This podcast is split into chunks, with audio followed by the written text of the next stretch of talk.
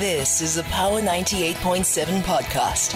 Now we're talking. Subscribe to Power 98.7 podcasts in iTunes or wherever you get your podcasts. There's more on power987.co.za. Power Breakfast, 6 to 9 a.m. Speaking of getting things right, uh, well, leaders, uh, South African leaders, including ANC veterans, business leaders, churches, and civil society, are calling on uh, for South Africans to protect the Constitution. This is in response to former President Jacob Zuma's refusal to appear before the State Capture Commission of Inquiry. Today, the Constitutional Court will hear an application uh, by the inquiry from the commission, rather, to have the former President Jacob Zuma declared it to be in contempt of court after he defied an order that he appear before the commission. Let's speak to ANC's Veterans League member, that is um, Vuso Msimang. Mr. Msimang, good morning, and uh, good to be talking to you again.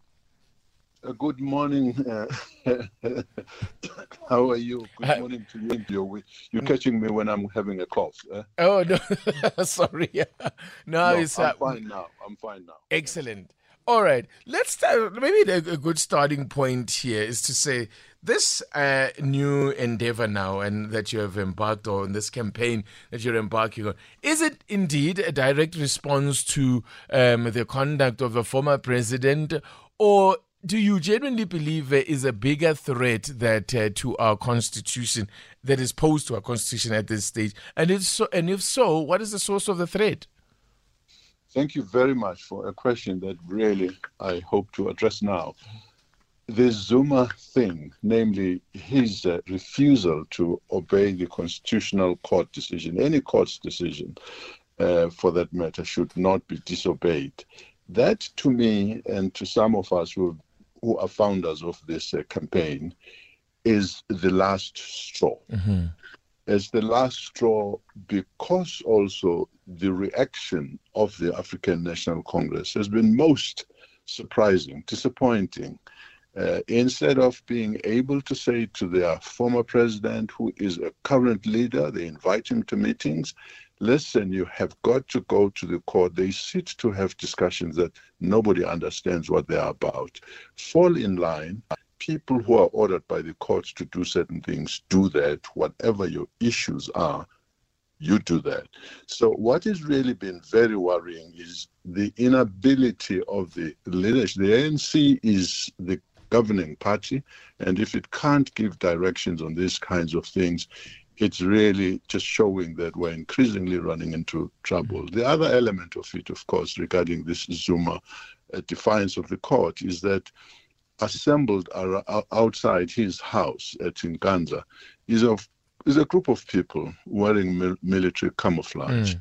They have issued a statement to the effect that they will defend Zuma uh, if anybody tries to come mm. and fetch him. So you can imagine that uh, if you had a drug lord who felt that he was powerful enough and could stop people coming to arrest him, he just mobilizes, organizes a mob. Mm. And the uh, forces of justice are unable to come. This is setting a terrible precedent. So we are saying if these things are allowed to continue, this constitution that has given us so many rights is actually being seriously, seriously harmed, and people must rise now mm. and defend it. You know, I, I, I just do wonder whether the this kind of defiance that we see from, a, for example, the former um, president is that just reflective of um, I don't know a section of our country, a certain grouping of uh, politicians or people in society, really that uh, feel that uh, you know are willing to go to any lengths in, pursuit of self-interest, uh, even if it brings the country, um, you know, to its knees or brings us to the brink.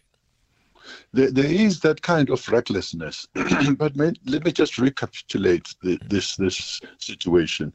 We have been experiencing over the last ten years, give or take whatever the number, uh, a failure by the government and by parliament by parliament to defend people's rights. We are getting used to having no water, to having cuts mm. in electricity, to uh, people in the meantime getting very corrupt and with very limited ability by the police and other law enforcement agencies to curb these things. They act, I mean, people who committed murder, say four years ago, three years ago, some of those cases are not yet concluded. Mm.